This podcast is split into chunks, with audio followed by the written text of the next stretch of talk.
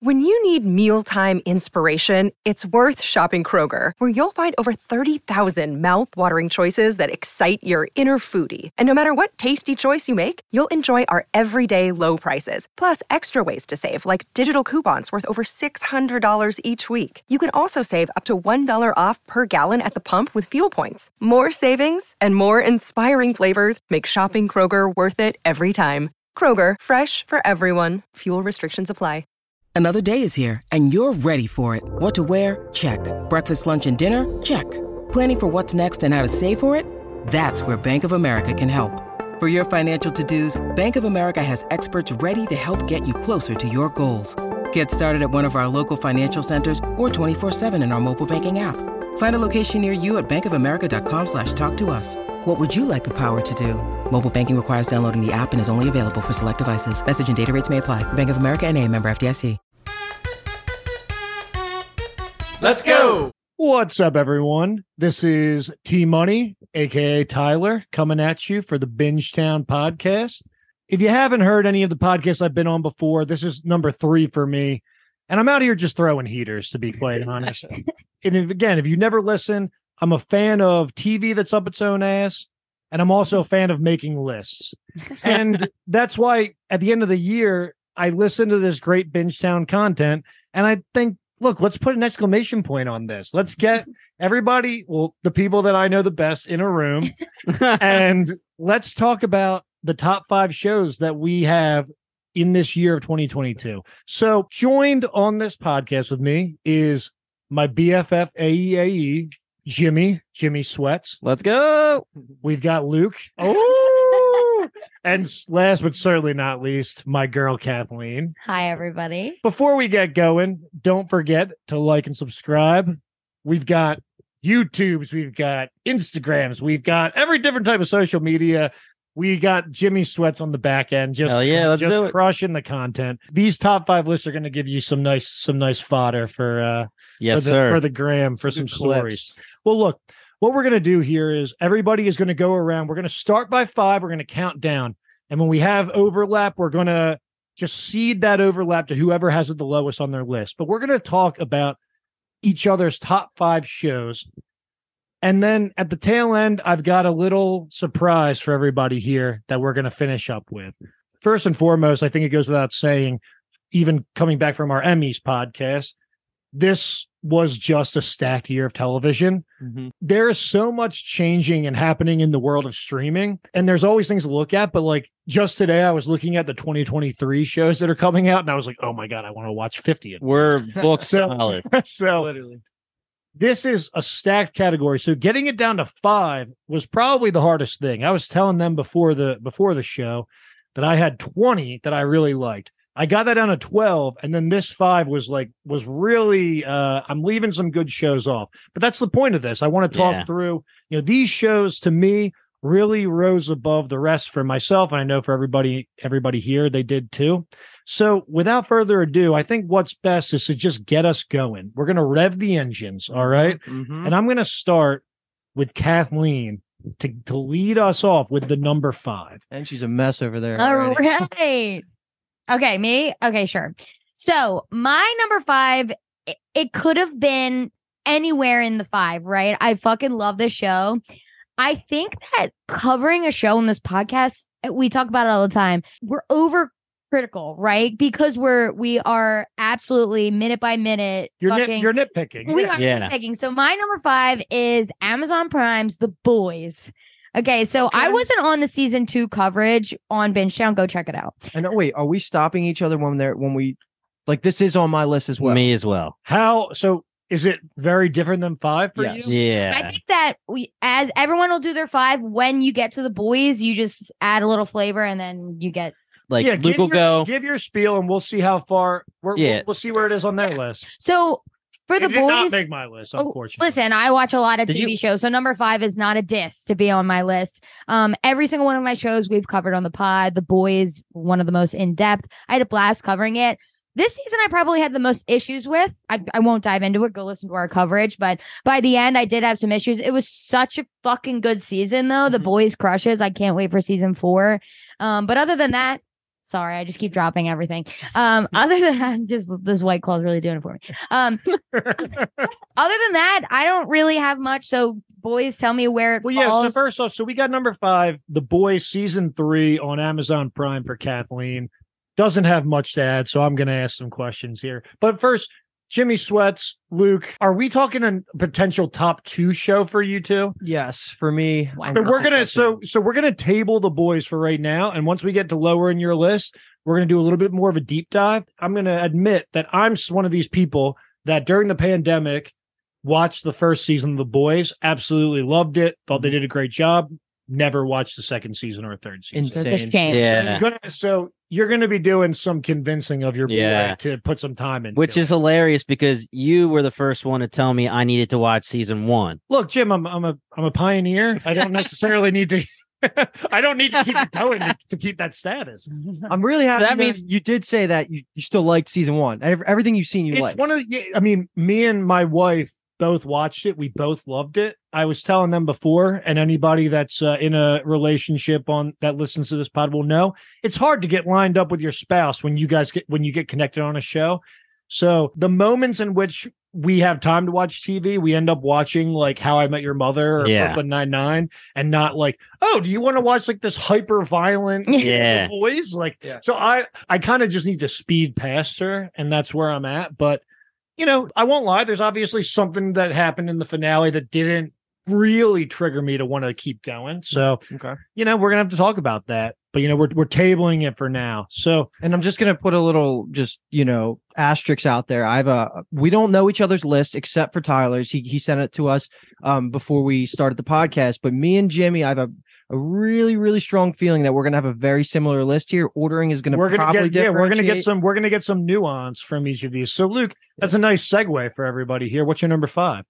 So my number five, and here, Jimmy, you might have to stop me here too, is The Last Kingdom season five, which came out in the beginning. Holy of this year. shit! Did you not? Even I think forgot about that? about that because I thought it was technically at the end of the year. So the what last about you, Kathleen, did yeah. you have last? I did not. I didn't have Last Kingdom. So so pitch. Yeah. I'm some damn season five. Mm-hmm. If you would ask me what season is The Last Kingdom on, I would have told you it came out this year. I'd, I'd never even heard of it. So tell, tell give me a little bit. So The Last Kingdom is one of the shows that we covered on the podcast, and Jimmy actually did a pitch down for us. So that was the show that he got me, Dave, and Brian to watch, and we literally loved the pilot so much that we ended up covering the whole five seasons of it. And um. This show is just like a very well done show. I can't What's remember. it on? Is it on it, Net- is it Netflix? Everything's on Netflix right now. Yeah. So the, the whole the whole idea behind this show is that it's basically the ninth century Saxons, Danes, the Viking era. Like it's kind of Game of Thrones, like um, historical fiction, but there's not really a lot of sci-fi like fantasy so in there. And, and for anybody listening, there are going to be every show we talk about is going to be spoilers. So just, yeah. you know. Be be forewarned. Speed through if you're like, oh man, I haven't seen that season yet. You know, it, we're coming, we're coming hard. So, what's season five about? So, season five is actually going to be the last season that comes out for the show, but it's going to go the Peaky Blinders route, where there's going to be a movie that comes out next year that's going to close the series out. So, season five it ends with kind of like a soft close where it can work as a series finale. There's still some things left open ended purposely because they're going to come out with this movie that's been planned for a while now. And this show, man, it's it's very Game of Thrones-esque where people aren't safe. They kill main characters, amazing action and gore and, and killing and all that. But the, the part that really drives me is that they crush the politics. That's stuff I look for in fantasy all the time. Like the the the petty kingdom rising and falling, the the who's who's the head of the, you know, Umbria and who's the yep. head of, yeah, all of these things. Like you grow to love them in five seasons, amazing character development. And um, one of our boys here, we've actually interviewed him. You can go check out our coverage of, say his name, Alexander. Alexander Viam. Viam, yes. Also a main character of the Wheel of Time series by Amazon. Great guy. And we actually just talked to him again. So that second how coverage does, should be out how soon. Did Jimmy book these people? Oh, God. This guy, this guy's put in the sales, door. And he loves us. This guy's a sales master. But last thing I'll say on this, and we can move on. Maybe, Jimmy, you can add something if you no, want. Give me, um, look, I, I mean, this is, this is the thing, too, right? For any show to be on your top five, mm-hmm. it's got to be like you love it, right? We talked about so yes. obviously the politics piece. I mean, what ha- what's really driving, like what's really driving this? So it, it's really honestly the character development, because the main character is someone who's caught in between the Dane-Saxon dispute here. He is a, a child of the Saxons, but he was raised by the Danes. So he's raised in this Viking culture, but with all of these family ties to the, to the Saxon side. So it's about this whole conflict of him going back and forth side to side while Vikings are, are constantly coming in. And we're seeing the, the kingdom politics of how England is starting to form and really come together here. So it's just amazing to see this main character who's such a loose cannon badass just go from side to side, just whatever he's doing. It, it's just so critically important to the, to all these politics going on at the same time. He's just absolutely growing and becoming more and more refined, because this show covers the span of like, I don't know, forty years. Yeah, it's a long time, because it's based off a, a, a completely written um just book series book series that well received, so it has source material to pull and from. It yeah it's hor- yeah. It's historical fiction, so that they do go by times in history and try to make it accurate, so they jump. And they're that's the I guess the one bad thing you could say about The Last Kingdom is they don't go the route of the Crown. And I would, lo- I appreciate that to be because I love the actors, but so much time goes by. You would think like the main character should be way older, and in the book series he is. They're doing some, but they keep that, they keep the good look up and some wigs. Yeah, I mean they gave they get they throw a little gray on our girl Ethel Flat or Ethel Flat. And the one thing that doesn't get brought up a lot in these sort of fantasy shows is like fem- how female characters are treated, and I think this show has some of the best female characters. Agree. It's not like patronizing in any way. Like these are some of the best. Slay. They're like Sansa Stark level. Yeah. I'm going to say it right here. I like three of my top like six characters are all girls, and you know, yeah. like if you listen to the coverage, like I was obsessed. We they're like Sansa Stark plus. It's San- like how I see it. Like, Sansa, like as she goes through Game of Thrones, and we talk about the character development, and then how she becomes like the big badass, taking over everything, Queen of the North, this and that. Like we compared one of the characters from this show to Sansa, and actually I believe we even put her above, right? I think she's better. Yeah. Yeah. So that's saying a lot. Mm-hmm. Let me just say that for a while, our Patreon episodes, I was, I was the one editing them and on them, and there was full Last Kingdom coverage happening. And then every Patreon episode we did was also Last Kingdom coverage. Like, we were just like, what's everyone watching? And everyone's like, we fucking love Last Kingdom. And like, talking about it for like months straight. It was so funny. So, so Luke's if you, out here pandering to the base right now. I love it. So if you guys are pandering even more here, two of our uh, main characters of the new House of the Dragon show, their actors were were both on this show in yes. the later seasons. Oh, Baby man, Monk so. and... Baby Monk and then... Helena. Uh, his sister, Helena. Yeah. Yes. I love it. All right. Well, you caught Jimmy Sweats off guard. You there. Caught me, dude. Oh, that's so funny. Oh, there's so much overlap. Then bam. So five for you. Where we come? Wait, wait. Yeah. Let me just say that that I'm the one who pitched The Last Kingdom, and it's so hilarious that I yeah, let that fly. Let me preface this. Kathleen said, "Let me preface this without actually saying it when she gave her number five." So say, uh, "Let me preface this by saying, um, I didn't know we were going this in depth. So next time I will, but they'll handle The Boys once again." I only went that in depth because, like, he Tyler because we're going in. De- look, I yeah, made you're this so top right. ten. You're so we would have sped through it. We've done in forty minutes, but look, settle in, everybody. Yeah, Get yeah. your glass of whiskey. Your boy has one. your boy has and one. I want to. I want to hear. You know, this is the year in review. What are we that's, talking? That's about? That's going to be one of the ones I go more in depth in, where like you guys would have higher. Yeah, no, Last Kingdom was good. You went that in depth yeah. because it's probably done for yeah, the talk. For sure. That's it. Well, how does it end? We're not telling you, dude. Like, Watch well, the show. Well, are you are you talking about the quality of the last season? I'm throwing out spoilers for everything. No, no, no. We're no, not no, giving no, you the no, spoilers, no. but we will say that it was a very satisfying ending. Yeah. And it was so satisfying that we had the balls to say that we were comparing it to Game of Thrones and saying which one's better. And we still ended up saying Thrones just because of the entire thing. It's just like a spectacle. But Last Kingdom ending the way it did and having such a good ending, we were like, it was flirting. It was you know? It was so good, but it wasn't good enough to be in your top five. Was, so what is yeah. num- what is top five for you, Jim? What's number five? T-Money. I didn't remember that it was a twenty twenty-two show. Okay, that's the difference. Okay, so Kathleen, let me preface this. Uh, is there like a there's like a secret preface this drinking? No, I, I just joked with him that like every time he has to make a decision, he's like, well, let me just preface by saying like he's like I love to make sure that our audience knows that if I do a top five and something's number five, it doesn't mean that it's not very different than number one. Pitchforks. Okay. So right now, I didn't put Last Kingdom. Yeah. So my number five could be recency bias, but it is from the creators of Dark. Oh, okay. Wow. And it is Netflix's eighteen ninety-nine. eighteen ninety-nine we covered on the podcast. Amazing show. If anybody hasn't seen Dark, you need to go watch that right now. Three seasons, Tyler. You can jump in. Yeah, I haven't seen Dark. Um, I thought you saw the. Jim fir- hasn't seen. I, I think you should leave. So it's we're even. I don't think that's the same. They're exactly the same.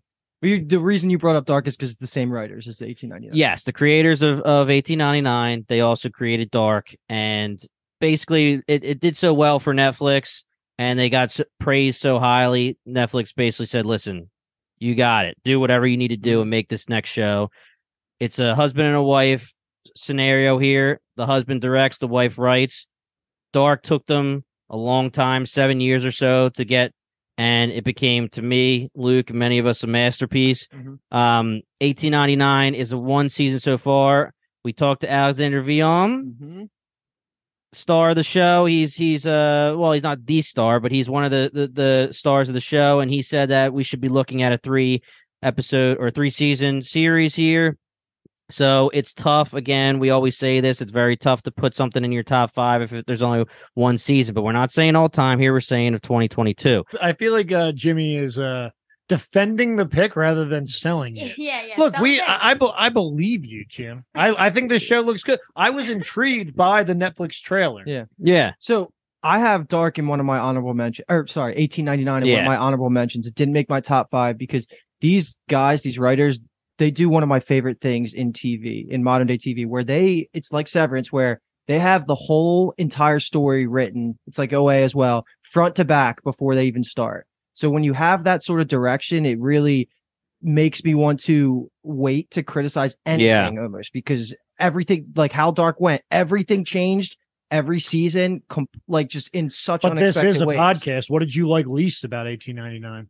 eighteen ninety-nine, it didn't have it had expected twists compared to Dark, where it was almost impossible to come up with things. Okay. Like, as we were podcasting, we were getting things right that I didn't expect us to get right. Yeah. So what Luke a was bit of a, a bit of a simpleton show then. Or, yeah. No, I, as somebody who was not on the pod, I watch eighteen ninety-nine, and the whole time I go, "The fuck is going on?" No, yeah. So I wouldn't say it's like easy to predict, but there were a couple of big things that I didn't expect us to just. Yeah. Nail. So I think what Luke was getting at too, when we're talking about shows like Severance, Dark, that have it fully written out.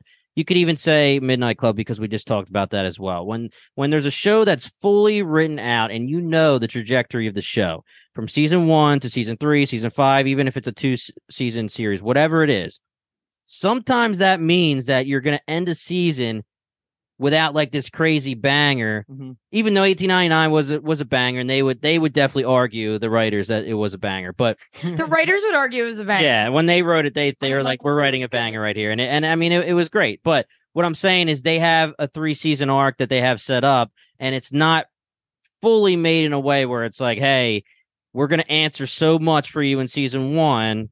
We actually compared it to Monty, and you'll appreciate this. We compared it to Westworld, because Westworld started off recently canceled. Yes, recently canceled. Recently taken off the platform in general. Yeah, no one can ever insane. watch it recently ever again. Scrubbed and put on Pluto. Westworld. so, so Westworld, we're looking at right here. Season one, I would say one of the best shows, seasons of T V I've ever seen, and it would make my top three maybe. Uh, you know, season two, I still thought was phenomenal, and actually on Rotten Tomatoes has a higher percentage than season one. Then all of a sudden, you leave the park. And then you're getting into season three and four, and it starts going downhill. People start losing interest. Uh, we don't need to talk about some of the writers changing and stuff like that. But eighteen ninety-nine here, there's a similar situation without giving spoilers, where there could be a scenario where, I know T-Money, this one's too recent to give spoilers, so we can't. But there's a scenario where there's very there's a lot of mystery in season one, huge amounts of mystery. And if they go a certain way, it could go the Westworld way. And I was worried about that. But like I said, this season, I know you're joking and saying simpleton, and Luke was saying we guessed a lot, but it was so fun to podcast on, because we guessed a lot because we were throwing so much shit at a wall. Right. We podcasted, and every single episode we had we had a half hour of theories, just because it is so, like, you have to think so much. And if you're a casual watcher, you're just going to enjoy the ride and, you know, whatever. But if you're a podcaster, or if you're like you, Tyler, who you're now a podcaster, but I mean, but I mean, like, you know, you, you, you get into these shows, you think you, you like, you go, you, you go to bed at night thinking about it. those kind of shows, this eighteen ninety-nine makes you think, and you're like, what if it's this? What if it's that? What if it's this? And yeah, one or it's two. A, it's we, a table setting. It's a table setting season too. Yeah, and one and so we did guess some here and there, and some of them were the bigger ones. But I still think that it was so thought provoking, not Severance thought provoking, but it was thought provoking in a way where I am pumped for season two. I have trust in the, the writer because she wrote Dark, and again, Dark is top one or two of all time for us. That's why it made top five for me. That's all I'm going to freaking say about it, Timon. I love that. Good acting too. I everyone watch yeah. it um subbed, not dubbed. Um because it, Netflix gives it to you dubbed, but a few of the characters speak English straight up, and then the rest speak all different languages, which is really cool. And I actually very much enjoyed reading the subs and oh, letting the actors that. act, because we had screeners, so yeah. it gave it to us subs. But everyone else that I've talked to, like Bobby, our our nephew, watched it dubbed. Wow, so everyone was I, English. That's crazy. Yeah, and, and the screener drop, not a big deal. We get screeners for every show it's we cover, pretty much. No big deal. Here, it's, it's no big. eighteen ninety-nine after the next two seasons. Let me just tell you really quickly that Netflix is taking away password sharing. So what are we going to do about screeners? Uh, they they'll let us make a Binge Town account. We I've I've already thanks like, Jimmy. I've already got into it.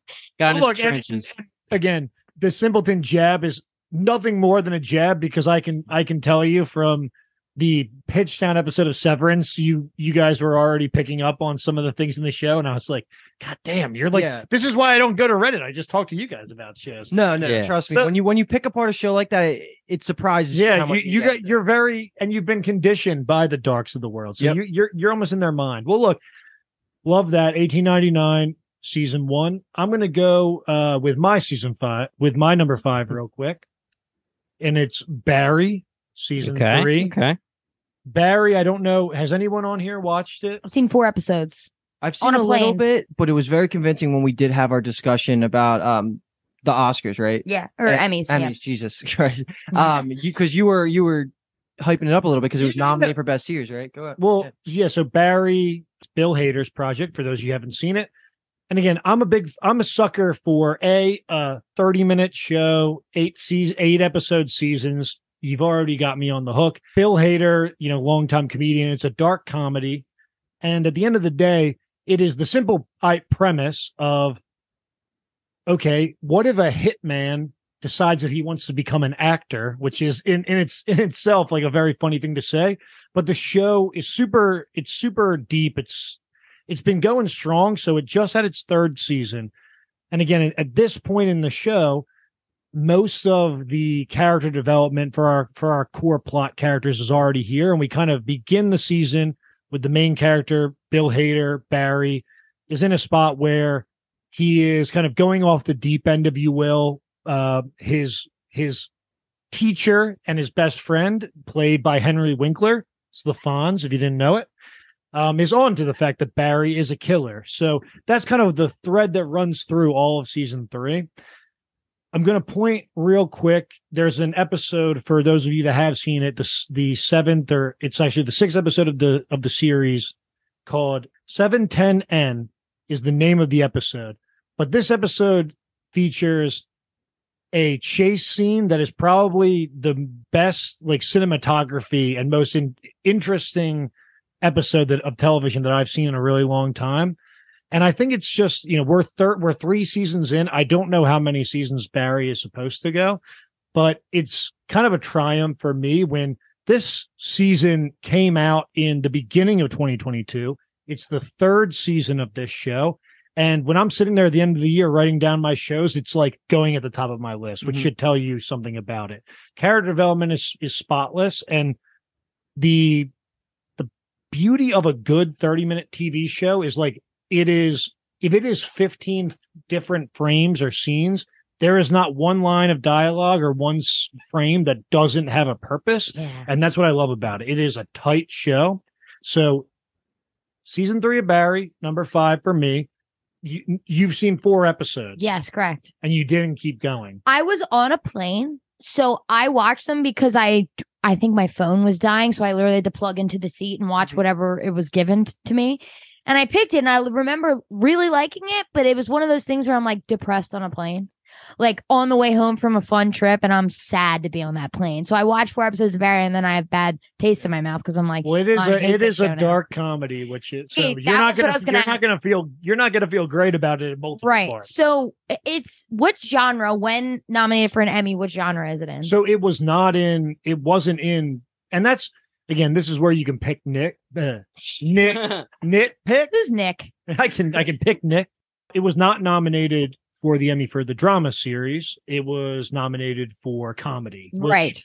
Again, if you watch the show, there are funny parts, but it doesn't have you know it doesn't have a laugh track. Mm-hmm. It doesn't have you know it's it's not a comedy to me. But thirty minute Bill Hader, everyone says that's a comedy. Yeah, and I think that's what that's what kind of throws people off. The first couple of seasons did win Emmys, but it's almost uh, it's like shocking how much of a drama it becomes. And I think that's and this main character, you know, it's got the classic syndrome of a show that's based on a main character who is deeply flawed, and at the end of the day is a hitman. He is killing people throughout the he's show. Badass at points, I'm sure. Oh, he's yeah. I mean, he his That's character awesome. is just he's ruthless, but like it's similar to the whole Breaking Bad like piece. How like at the end of Breaking Bad, you're like, I shouldn't like Walt, but I'm mm-hmm. rooting for him. Like you shouldn't be rooting for Barry, but you kind of are, and that's um.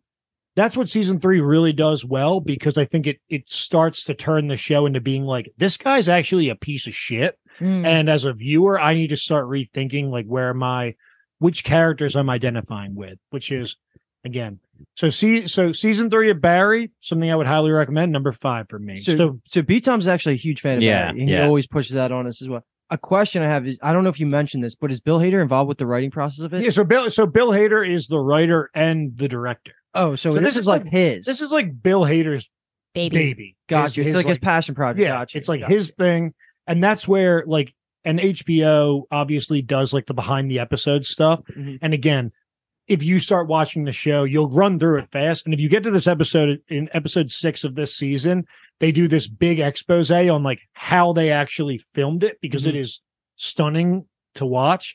And like it's things like that that I'll also nerd out about. I'm like, my God, how oh, did, how did they make Barry's it? been on the list for a while? Yeah, it's like a, that might have bumped it to my top of my list. So this is coming in at number five for T Money. So we've got Barry for me, we've got eighteen ninety-nine for Jimmy, we've got The Last Kingdom for Luke, and we've got Kathleen with The Boys. So mm-hmm. let's roll into number four. Do you want to do four and loop back around? So no, no, no. Okay. We, we waited. I, I mean, I feel like you've been in the. I, no one puts Kathleen in the corner. That's so true. So my number four is it could be recency bias, but I really don't think so. It is The White Lotus on H B O. This was I said this on our on our coverage of it. You can listen to a whole coverage with me, Jimmy, and Kyle. It was Game of Thrones level style hype every Sunday night. Like the way me and my girlfriend were just like dying to watch this show. This show is like such a a steady level climax where it it throughout the episodes, I can't believe when they end. I'm like, you, you're fucking kidding me, because I'm hanging on every word. I love every single cast member. They stack these casts. Mike White is so good at what he does, which season the Jets one quarterback. Is that a Jets quarterback? Okay. Yeah. Love that. Anyway, cast is great, so well acted. It's like sort of a murder mystery if you haven't seen it, but not. Yeah. So, so yeah. the season one is six episodes. Season two is seven episodes. Season two is what we're talking about here. But and, like, and he- Kathleen, we're gonna we're gonna gush on this for a second, but okay, before good. we do. Jimmy, Luke, is this on either of your top five? No, haven't seen it. It's on my um, honorable mentions. Honorable mentions. So this yes. is number three for me as well. So Kathleen and I are going to gush about cool. this. First. Do it. Luke's the only one who hasn't seen it of the four of us. Haven't seen a lick. Again, I don't care. You're going to be spoiled. No, go ahead, go ahead. And and here's the deal to Kathleen. The point you were making, um, to me, it matters when a T V show kind of enters like the it enters. M- the realm of like everyone is talking water about cooler it. talk. Yeah. Yeah. It's water cooler talk. It's, it's in the jargon, and season one was a slow build. Yes. What I kind of, what, you know, we see it all the time with some, with shows that are really well done. You know, it's hard to catch on right off the bat, but then it gathers steam before season two. By the time season two came out, everybody had watched season one. They loved it. And then season two was just a banger from the jump. Absolutely. What, what I love about White Lotus and why it's number three on my list is that I really also respect a show that it is a lot of different things to different people, mm-hmm. right? We are on this podcast analyzing television. So we're going to talk about some of the nuances to the show, but also you could watch the show through the lens of, hey, it's a murder mystery mm-hmm. and I'm just seeing what pays off, and you can get a lot of value out of it too. Right. right? You, you can, you can see this show through many prisms. And while I'll talk about it, you know, as someone that has been in a relationship and now married for fifteen years, mm-hmm. season one of White Lotus is the class season, right? Mike White said it's about, like, the crux of it is yep. about class. Season two is the sex season. Yeah. And, and like for me, when we, t- we look at all the different storylines, the juxtaposition of what's the difference between love and romance is what's so great. Mm-hmm. And it explores, you know, transactional relationships and the purity behind them mixed with the romantic relationships and, you know, Aubrey Plaza's character's, you know, idea of, oh, this is what a relationship should look like. Absolutely. This is what one shouldn't. And it really flips that on its head. So give me, I mean, what is your, what's your favorite part of the, of the season? The Meghann Fahy, Aubrey Plaza, Theo James, and I do not know Ethan's character a- actor's Meghann name. Meghann Fahy, who plays Daphne, is just ten out of ten. She is, she's like um, a reliever in baseball that's throwing a lot of off-speed stuff in the beginning of the game, and then she's just throwing one oh one miles per hour. Yeah. So, so my favorite thing about The White Lotus is you, you're not necessarily like, this isn't, this is a drama in the way where you are genu- genuinely watching people on vacation. You are watching them interact with people. Sometimes the different couples and different people on this vacation interact with each other, but genuinely you're watching these people. And uh, what do you, Lamile? He's about to text me. I thought he was about to text me, say whiskey or some shit. I mean, if we if we could get if we could get whiskey ran down, that'd be great. No, but I wasn't. Oh my God, Don't what care. a gentleman this guy is. Okay, but but genuinely, like, human interaction is the is the show, and it's my favorite, my my absolute favorite. It is absolute bias because Aubrey Plaza is one of my favorite actresses of all time, and Meghann Fahy is as well. She was on The Bold Type. She was one of the just like in a in a freeform show that was a standout freeform show. Like, shouldn't have been on freeform. That was how good it was. She was a standout on it for all four seasons. So um, I adored the interactions between the two. I said this on our White Lotus coverage, but the but Meghann Fahy talking about men and the elephant of it all, like that that was one of the best moments. I remember me and Alex looking at each other being like, wow. And I just know for a fact that this bitch is going to be so booked and fucking busy after this. She is an absolute breakout star, and I am upset about it because she's mine. When Ethan says that Harper and her husband are having an affair, the look she gives, the change, and then the change. I mean,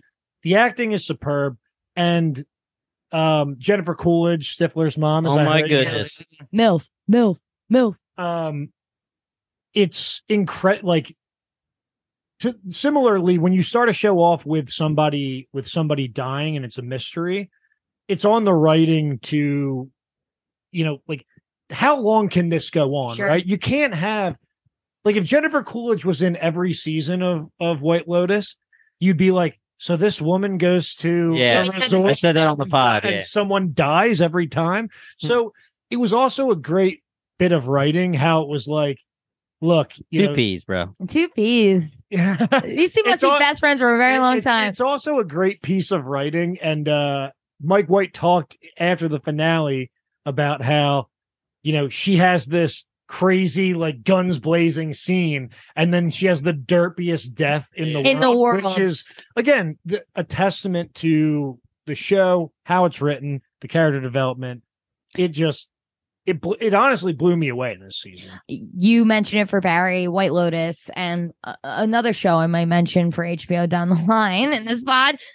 Them doing the after show, the the behind the scenes, the the like actors talking, H B O fucks in that sense. Like, they really put care into their show. They don't just drop an episode and leave it. They are like, let me show you exactly how I fucking made it. And you make it, and it makes you appreciate it so much more. And I fucking love H B O for that. And let me ask a question here. Um, and I guess you can even chime in here too, Jimmy. Is season two, like, is it a significant jump, fall? Is it usually about the same? Like, what's the pulse of, like, the, the general narrative, like, uh, comparative? Better, better. Yeah, yeah. What's... I think everyone would say season two is better, but I, I really like season one. I watched it live week to week. Okay.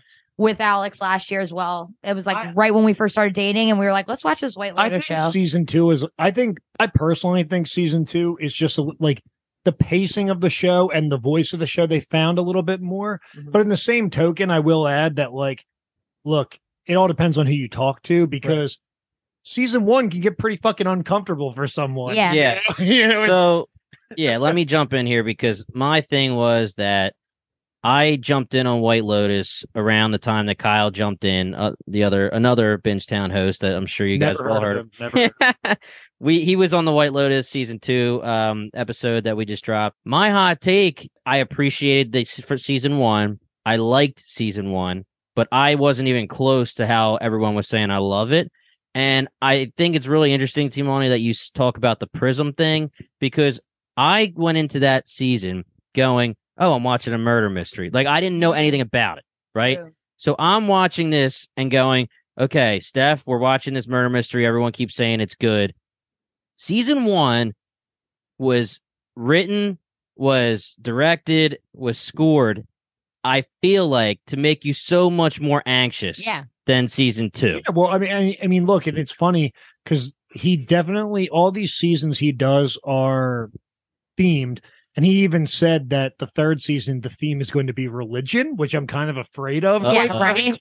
Yes, Catholic. They're going. Yeah, they're going to. It's gonna, it's going to be in like Japan or something, and they're going to do religion. So I'm kind of afraid of that. But it's like, yeah, it. it they're they're intentionally cringeworthy, and they and that's where the dialogue slaps with the show so hard. Where yeah. it's like, you know, and see whether it be in season one, Connie Britton talking about like it's really hard to be a sixteen-year-old white kid, yeah. in America, and or in like season two when you know Theo when, James, when Theo James' character is like these these sexual harassment lawsuits, yeah, these are complete bullshit. Or so, Daphne, like we said on the pod, but Daphne being like, I voted, I voted, I voted. Like what's what's going no, what's going on in the world? And yeah. Aubrey's like, are you fucking serious? That was like one of the best right off yeah, the bat. There's just the so much going on in the world. Well, yeah. look, there's a lot going on in the world right now, but for me, White Lotus is definitely something that I look forward to, and I think everybody, uh, it's by the time season three comes out, it will be in the zeitgeist of yep. culture even more. Like everybody will have seen the first two seasons,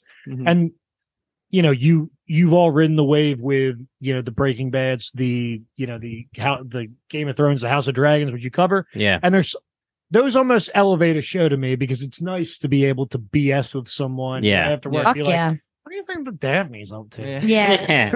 fucking yeah. Is that is I am is thinking her, about that? Is I'll her tell you that. Trainer, her kid's father? Yeah, hundred percent. Yeah, one hundred percent. Yeah. So, so look, White Lotus season two gets Kathleen and me off the board.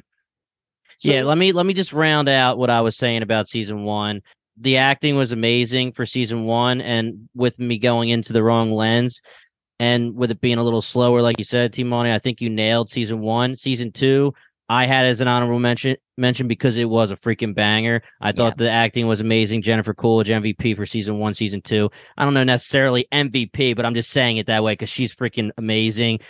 My whole thing with season one was I'm looking at it as a murder mystery, and really it's basically like, it's like the joke where it's like Seinfeld, like nothing's happening, nothing's happening, but it's you're entertained, but nothing's happening, nothing's happening. I oh, somebody it. dies, you know, and that didn't do it for me in that way. Season two actually gets into like, once you get halfway through the season, it's not nothing's happening, nothing's happening. You can start to taste who the Dude, kid, who's going to die or what oh the death God. is going to be. Intrigued. Yeah, it's and then intrigued. You're like, all right, I know where this is going enough where here's my murder mystery, and let's rewind and figure it out. We got the beginning, let's get, you know, or we got the end, let's get back to the beginning and figure it out. That added to season two for me. Let me just say, nothing's happening, nothing's happening. Eating ass, that nothing's happening. You're ki- you're kidding. Well, yeah, nothing happening, nothing happening. That has nothing to do with the death uh, in, in episode one, but that is happening. I mean, Jennifer Coolidge, again, she is just Mike White and her are apparently like B F Fs, so he knows how to get the best out of her. Mm-hmm. But I mean, she was a highlight for you in season two. I- I'm I'm kind of questionable on someone that wouldn't tell me that my significant other is fucking their uncle. That's just my that's that's just me. Right? That's that's a bugaboo of mine. Yeah. Well, look, everybody, listen to the White Lotus pod that dropped right before this if if you want to hear more, because we deep dive, baby. Kathleen and Jimmy and Kyle and Kyle, who I've never heard of before, go into the weeds. Go into the weeds. We love Kyle, big fan. So, Luke, you've been quiet over there. You've been grabbing whiskey for for me, but serve. Now I want you to really, really get on the horn here and give us number four. I'm gonna disappoint you here because I'm not. I'm gonna wait for my commentary on this show because I'm I'm sure that it's much higher on your guys' list. And this it it killed me to put it at number four. But my fourth best show of twenty twenty-two is the best show on Apple T V. Severance. Oh, yeah. and it, and trust me, I would. It literally could have been two. Yeah, like it, well, I that's think, how I think, tight it is. I think this is every show in the top five is good. So I think this is a good time to bring it up. Jim, is this on your top five? Should I say where? Yeah, number two. There, number two. Yeah, it is number two on mine. Three, three. So we've got a four, three, and two, two. So this is a pro Severance podcast, Hell obviously. Yeah. So wait, who who pitched Severance? I don't know. He's some, a good guy. This some, handsome, some, bearded, some freaking bald baldy, man, some baldy here. So, Luke, give us your favorite part of Severance now that uh, now that it's everybody's heard the pitch down of it. Clearly, sure, sure, yeah. We don't have to go too into the weeds with it, but what I'll say about it is it is essentially Black Mirror plus. Like, it's a singular Black Mirror episode expanded onto a series that's super well thought out. Mm. Again, falls into the category, which I learned from Tyler on the Pitch Town, that essentially the whole show was written before they started, which is amazing. I love that. Ben Stiller, fuck yeah.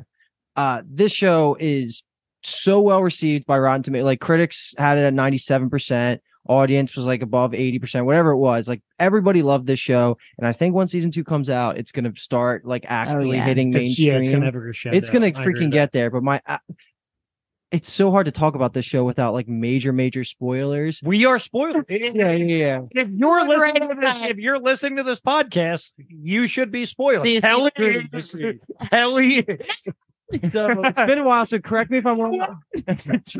literally, literally. Correct me if I'm wrong about uh, Milton, right?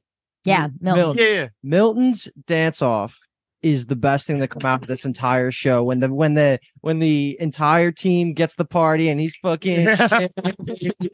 It's my favorite part of this. I mean, Zach Cherry is just an absolute star. Yeah. Um, we talked before about how I'm a I'm a big Succession guy. Actually, rewatched it for the third time when since the last time we've caught up. Yeah. So I'm just and he's in like an episode of in season two of uh of Succession, and I just love that he's got a big break because Zach Cherry is incredible in in Succession. Wait, wait, um, which one? Which one? He's the like ba- he's basically the their like keeper.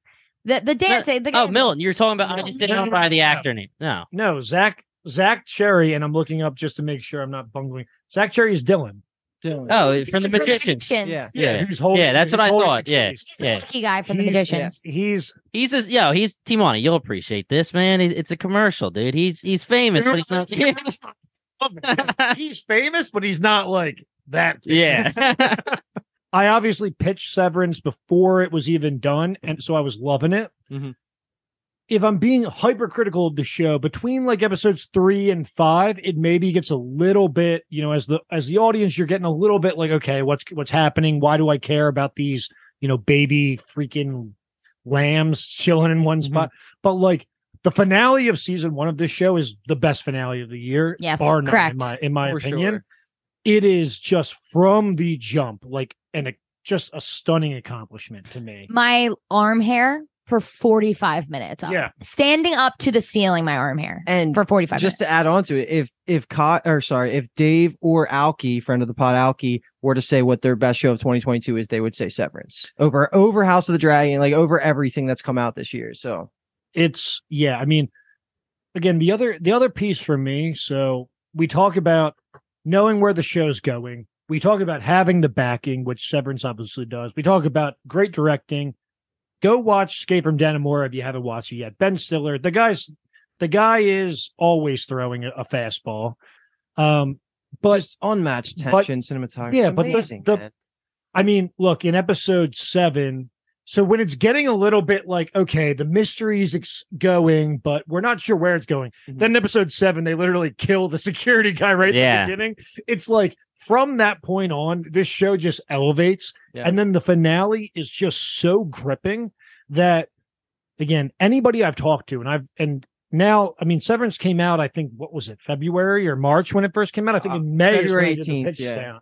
I have talked to so many people that have either been watching it from the jump or have caught on to it later, you know, just watched binge it a couple months ago. Mm-hmm. And like the finale just is the pinnacle of keeping you wanting more.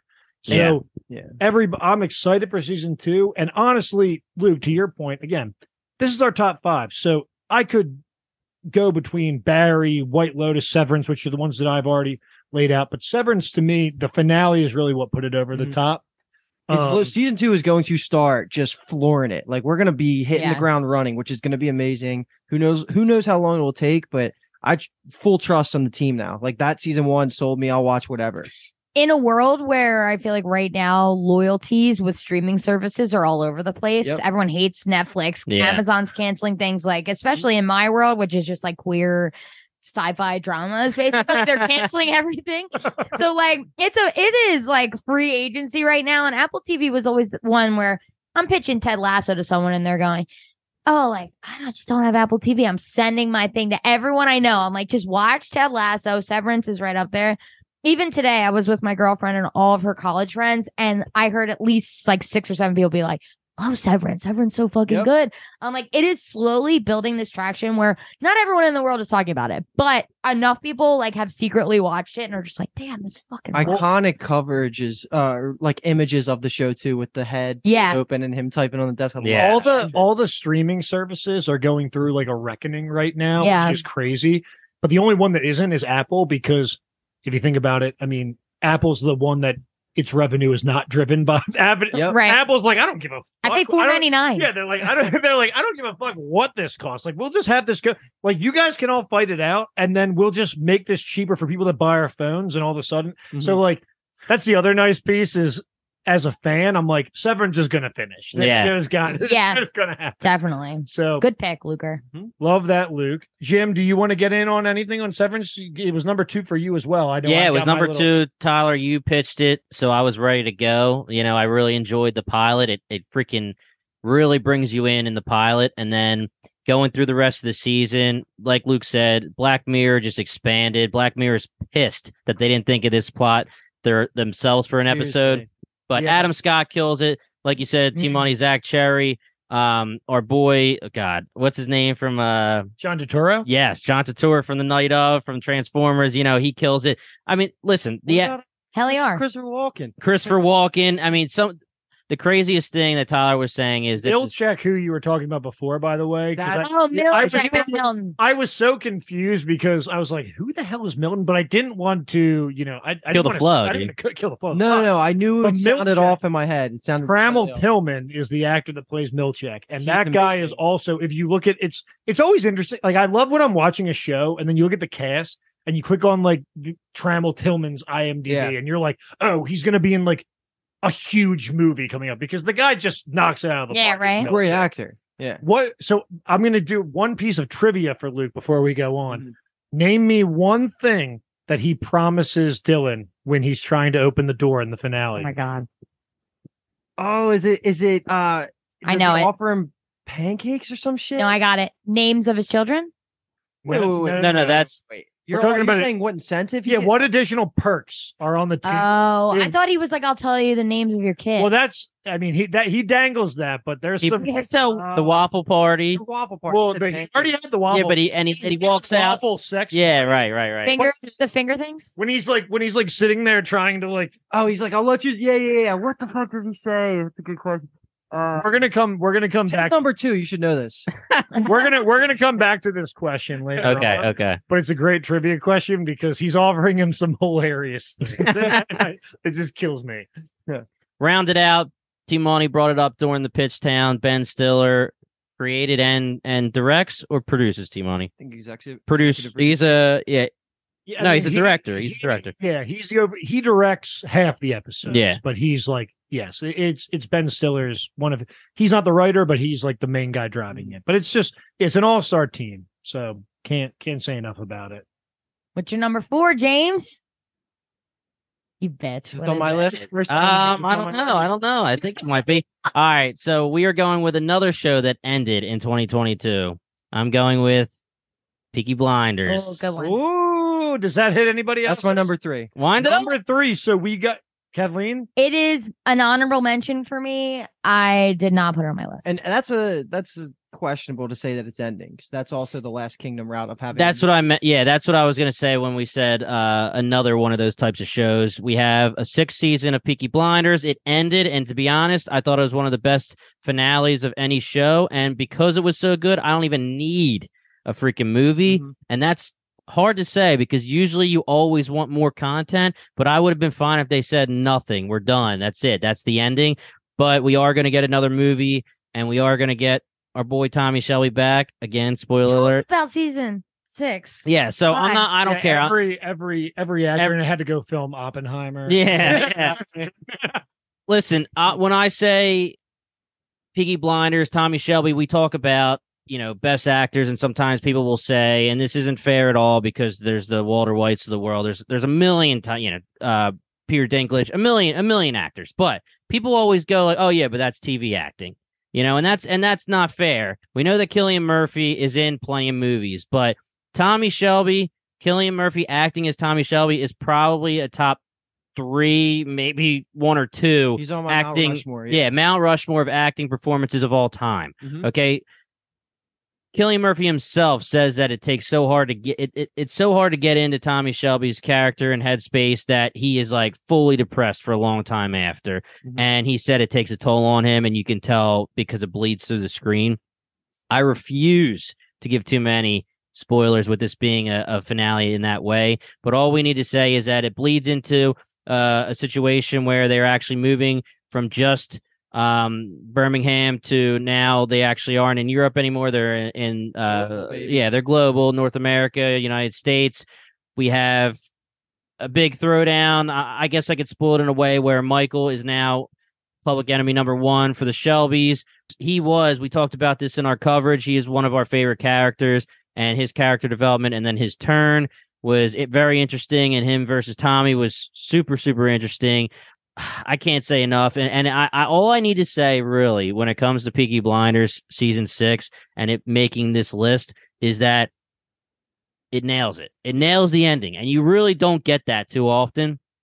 And it nails it so good that I don't need any more content. And I will pat myself on the back, Lukey. I, I did kind of guess the ending for our boy, Tom, our boy Tommy, but we, but that's another one of those things where it's like you're throwing shit at a wall, because it was really, really, it was a twist, and it was an awesome twist, and that's that's all I really need to yeah, say about it. And then um, season six, which came out in the middle of this year, it, it's sitting on Rotten Tomatoes with a hundred percent critic score, which is like kind of that's pretty damn rare to get yeah. for a closing season. You never see that anymore.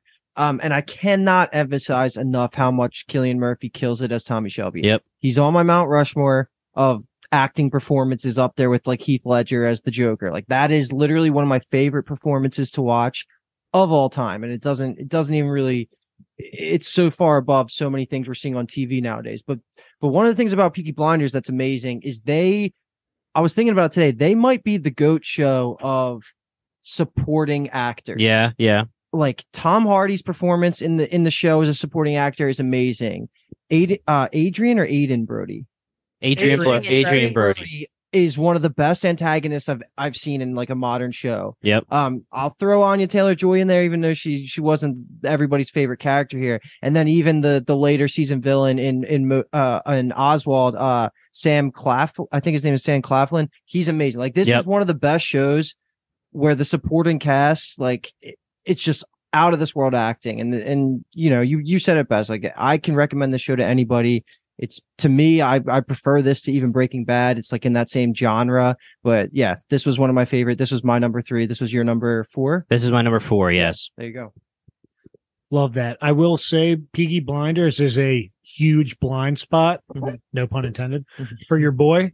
and something that I fully intend to get caught up with, but I have not. I've seen the first episode about three times because yeah. I keep trying to keep trying to get into it, and I just gotta rev the engines. Well, here's the deal, Timoni. It's also it's it is an hour, but it's only usually six episodes a season, so I'm pretty sure that's consistent, right, yeah. Luke? And I would argue that season one may be considered maybe my least favorite, which is a, a hard to sell to people, but every other season, season two is top two. Okay. Yeah, and I would love to see you go through this entire show and talk about it because you're a huge fan of Boardwalk Empire, and oh, it's yeah. similar time period, and I loved Boardwalk Empire as well, but I would say Peaky Blinders is like a million times right. over it. So I want to see your hear your opinion, and that's why these top fives are awesome because it's, it's just taste. It's based on what you think. Love that. Yep. Love that.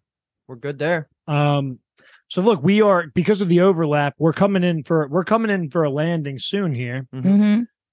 So we've got my number four. Um, so Barry was my number five. White Lotus was three. Severance was two. So my number four was a show on H B O called The Rehearsal. Which, again, I sent my list out to these folks because I just wanted to make sure everybody had seen all the show or at least heard of the show. It was offensive. Just saying, Tyler's offending well, this was us the all. The only one I didn't know. I'll be honest. So you didn't like, it was, know it at all. I've never heard of this. So interesting. It was, okay, it was worth you doing that. Jay Spang, did you ever? Or did I had heard of it, but I never watched. And I had seen it. The first few episodes. So look, um, I'm not going to go too deep into this, but if anybody's listening to this podcast and saying that guy T Money, I really like where he's coming with television, which I know most of you are.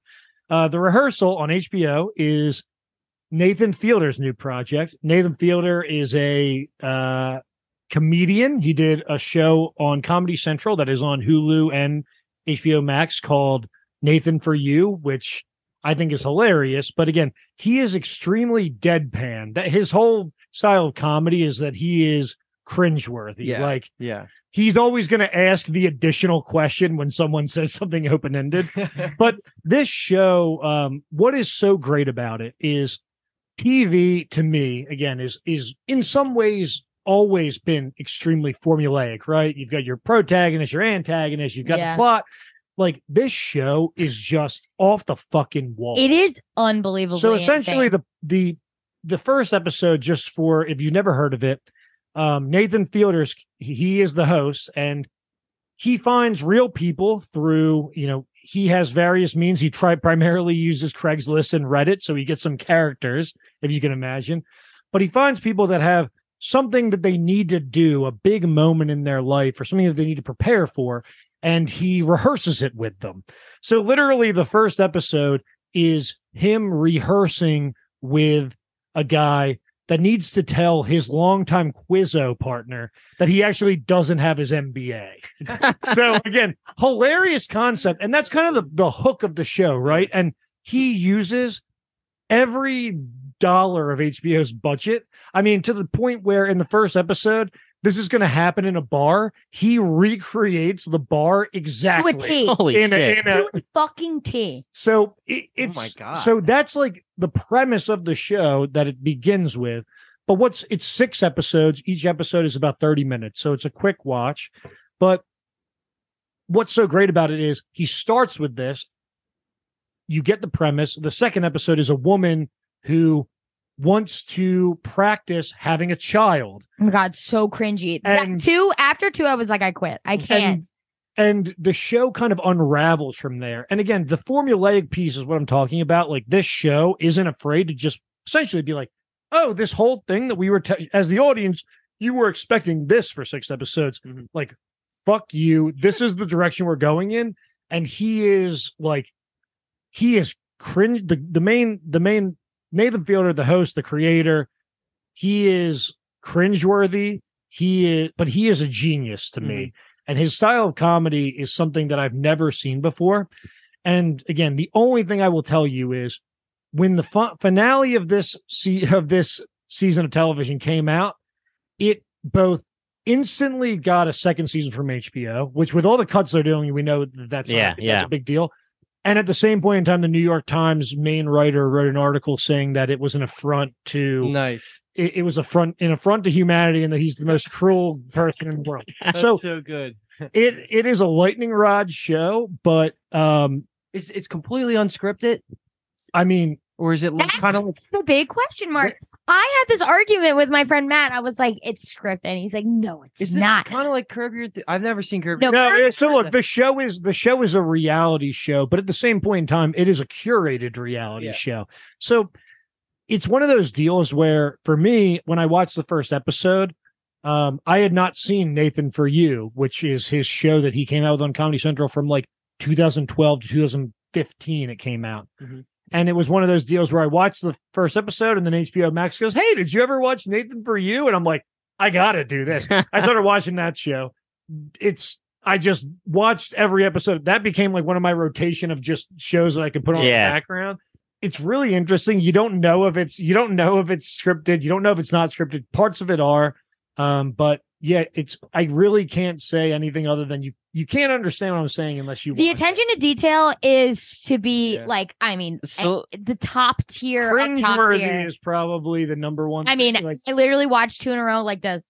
So like let, all right, so let me ask you a question. Okay. So the fact that they recreate the bar, and you're saying, and they use like all of H B O's budget to do so, is the point of them doing that part of the show that you're watching, Listen. or because I was gonna say it could be cheaper just to be like, "Hey, bartender or owner of the bar, can I you come after it's hours and use this?" So this is what they do. Yeah.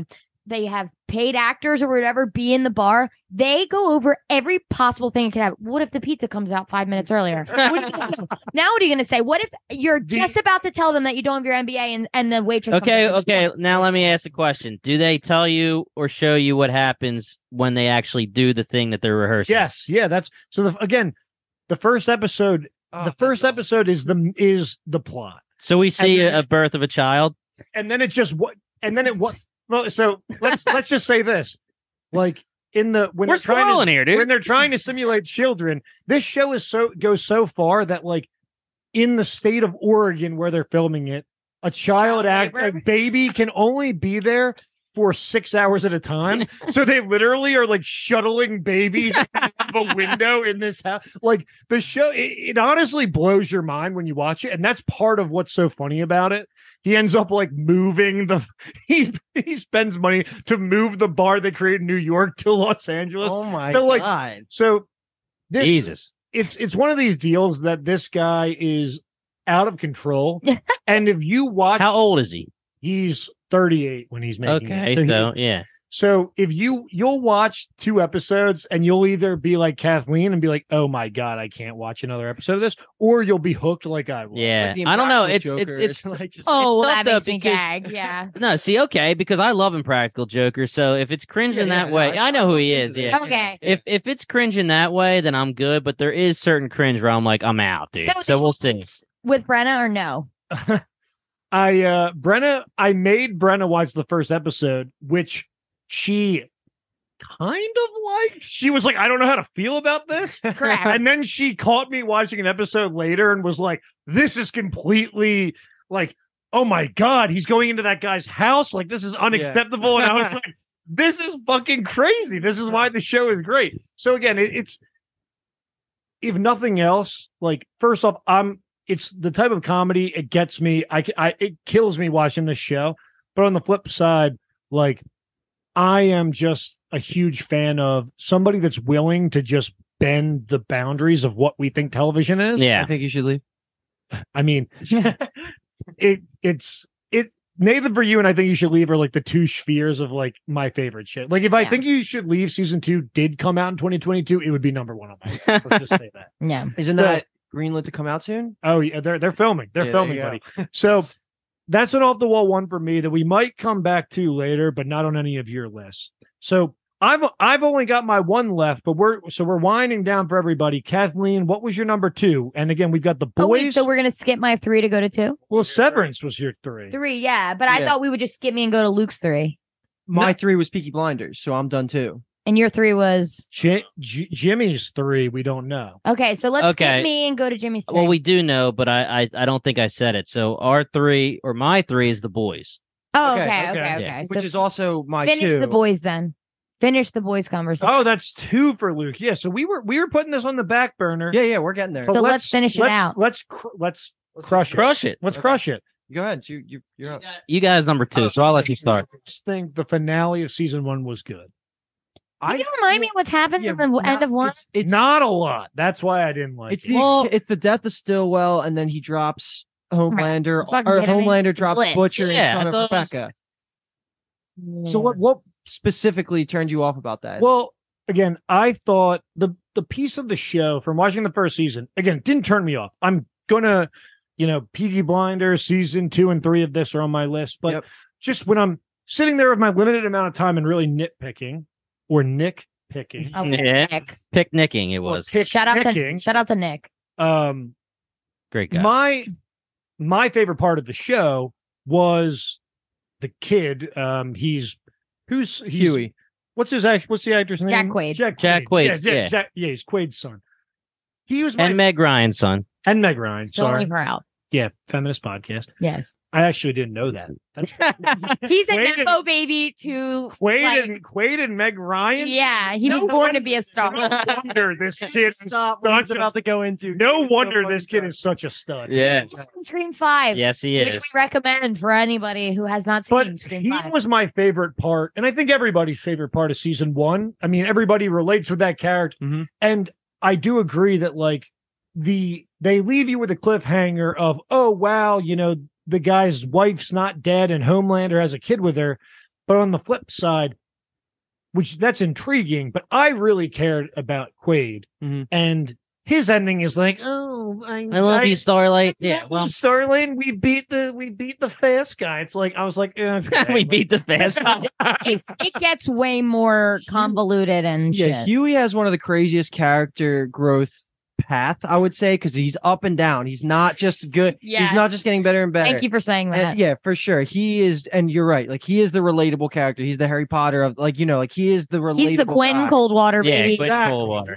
Exactly. I mean, when his girlfriend gets ran through, like two minutes into the show, you're like, oh my Sold. god, this, Sold. Yeah, this is gonna be crazy. So uh, I'll say, like, yeah, I think you you will appreciate the journey that Huey goes on in the next couple se- couple seasons, and and the biggest change from season one to two and three, in my opinion, is they get way more into they get they lean way more into the s- satirical side of focusing on politics, yeah, which to me. I see it. Turn- we already know Luke's a politics. He's like, a politician. Yeah, like, I don't mind that, but I understand well, does, why does it turns Gus, people. Does Gus from uh, Breaking Bad get more involved because he was in the? Oh yeah, yes, yeah, yes, oh, yes. Yeah. Wait, who's that? Gus. It's, in it's, The Boys. It's the the head of Vought. The oh my God, he's yeah. king. Oh, he's he's. I mean, he's. Inc- I mean, if you if you like him, Better Call Saul and mm-hmm. Breaking Bad. I mean, come on. Like I, I mentioned earlier when Jimmy brought up Peaky Blinders, I have Cillian Murphy on my Mount Rushmore. I also have. Uh, Tony Starr, yeah. who plays Homelander. On you know Mount about Rushmore. Mount Rushmore? I mean, I know what a Mount Rushmore is, and I can. I'm not. I'm not. So it basically just means your, your top, top four top actors, character perform- yeah, actors, cat- character performances yeah. specifically. And like, I, I think he carries every single scene he's in. Like, and, and season two, it leans way more into Homelander as well, which is like my favorite piece about this. Yeah. Um. But yeah, like season three also brings in. Uh, Jensen Ackles. So Ty, I don't know if you know um, Supernatural. The, the, like if you, you know what that is, though, right? Like T V show Supernatural. Supernatural. It's got like thirty seasons. It's like yeah, it's, continue going. Either way, it's just one of just one of those like cult classics that's been on cable T V and it ended relatively recently. And this guy is it similar to Animorphs? But this guy comes only in I know what Animorphs is out of our out of our group. Oh, okay. So this, this guy comes in as a supporting actor in season three, and Jimmy, you know from just the marketing oh, yeah. Binge Town, like this guy took over the world yeah. for a little bit, and he gives one of the most fun, unexpected performances of like a superhero. Like just it was just incredible to have him in here. And this show knows exactly what it's doing when it comes to casting. Every single actor on the show yep. is a top notch is a top notch so actor. Fun. Yeah. You can argue here and there, like where they're going in season. I three. Love the guy that plays uh, Homelander. Yeah, yeah, that's Tony Starr. Yeah. Tony Starr getting in Did trouble overseas, beating someone up, and not even getting a lick of trouble. No. A show that many people don't watch, but I would recommend too, is Banshee. Yeah, I heard that's very, very good. Starring, right? And With, I, he's a brunette just for him, literally. Yeah. So when I watched the first season, I was like, oh shit, yeah, yeah. Banshee's in this. I will say, season three was received less. I guess towards it, the end. Yeah, people didn't love it as much, but I think that this show is so far and above like what's being made nowadays that a bad season from this show, quote unquote, which I don't even necessarily agree, is still almost a ten out of ten. Great. Like I What's the Rotten Tomatoes on season three? The Rotten Tomatoes was a ninety-eight percent from critics and eighty-three from audience. Yeah, well, I I I think let's meet him in the middle at a ninety or something. I totally agree. Yeah. And I, like from the people on Binge Town that podcast on it, I think I'm even higher than than like Kathleen, Paul, Jimmy, and or Kathleen, Paul, Brian, Dave, Dave. I think we all kind of agree. You, Kathleen, you had it at I had it at five, but I mean, totally God, fine. One of the best shows of all time. Totally fine. Like when season four comes out, I'm sure it's going to be the only thing I'm thinking about for six months. So like I'm just ready for it. It's amazing. And this is one of the shows where I feel super confident rec- blindly recommending it to anybody, regardless of me knowing their taste. Right. Because like Tyler said, like in the first ten minutes that that death scene for Huey's girlfriend happens, you're in. The pacing's there, the acting's there, the writing's there. It's amazing. The first episode is is great. Yes, I, for sure. And this is definitely, a sh- I mean, again, it's nice because we have different perspectives on, on, on this pod. And yeah, I, I think I'm coming... I think I'm when I see like the ads for it, it's one of those deals where I'm like, fuck, I can't let myself get too far behind because eventually like one of the ads is going to be something that I didn't know. Yeah, I didn't yeah, know. Yeah. But I mean, I've heard nothing but good things. And the boy, the boys being on all three of your lists is definitely a heads up for. Yes. Right. Shell boy. Yeah. Shell boy. The boy. Well, your okay. number three was Severance, right? So Kathleen, we need to get to you for your yes. number two. My number two is season four of Stranger Things. Um, what a banger. We did, me, Jimmy, and Luke did a quick uh, recap of season four on the pod. We didn't cover it episode by episode, but that will change for uh, yeah. the next episodes that come out. Is this on anybody sure. else's before we go further? Honorable mention for me. Oh, not even an honorable mention? I'll say a piece. When we'll okay. Yeah, we'll get to um, it. I love Stranger Things from the start. I know Luke, it took him a little while. He binged it this year. Jimmy was a Stranger Things boy, just like me, for a very long time. Yep. The hype was real for Stranger Things in the beginning, right? It took the world by storm. I think the, the time between seasons and also just in general, like di- hype dies down. Mm-hmm. I feel like for season three, it wasn't as hype. You could walk into any Hot Topic and see Stranger Things gear, right? Yep. I swear. Do Hot Topics still exist? Oh, yeah. And that's some good shit, dude. And- Kathleen's got a, a, a Christmas present coming. So, spoiler. So, season four of Stranger Things dropped in two parts, which again, all of, interestingly enough, every show on my um, list had some sort of week by week. Stranger Things is the only one that's kind of fake, where it dropped maybe, what, seven episodes and then two? Yeah, sounds great. Nine total. So everything else is a week by week. And again, I, I think Tyler said this earlier, like the the water cooler of it all, being able to talk about it with people week by week. I think it's coming back. I think the I think the delayed drop is coming back. Binging is in the past. Mm-hmm. I loved it. So Stranger Things, like like everyone loved it for the nostalgia. I think now that they're becoming like actual adults, it's becoming like even more and more real drama. I mean, uh, Running Up That Hill took the world by storm again. thirty-seven years later, number one hit. I, I can't even, like, Stranger Things was such a fucking, like, hype. Kathleen is yeah, physically yeah. excited. What, what show could be like, it's a two-hour episode, deal with it. Yeah. What the fuck? It yeah. is, that's, that's a, like, what I was going to say, because, again, this was... This was one of my final twelve. It wasn't in my top five, but it's funny to me that, like, with everything going on in television right now, when Stranger Things comes out, me and my wife just we're like, oh yeah, we're gonna watch it. Yeah. yeah. And then like the episodes that came out after the fact, we started watching them, and I'm like, we're like an hour and a half in, and I like hit the button on my T V. I'm like, how much fucking longer? Yeah. yeah, yeah. They're I, I'm like, oh my god, it's they're many movies. They do. I would. I will say this season. Um, I thought this season really paid off. I think yeah. they did a really yeah. great job. Um, and they've done it. I think the big, the, the challenge to your point is as these characters age, how are you going to do that? But yeah. like, you know, season two gets into this. We thought we were going to have like a spin-off world of, uh, they're, I think they're going to try hard to bring her back in five.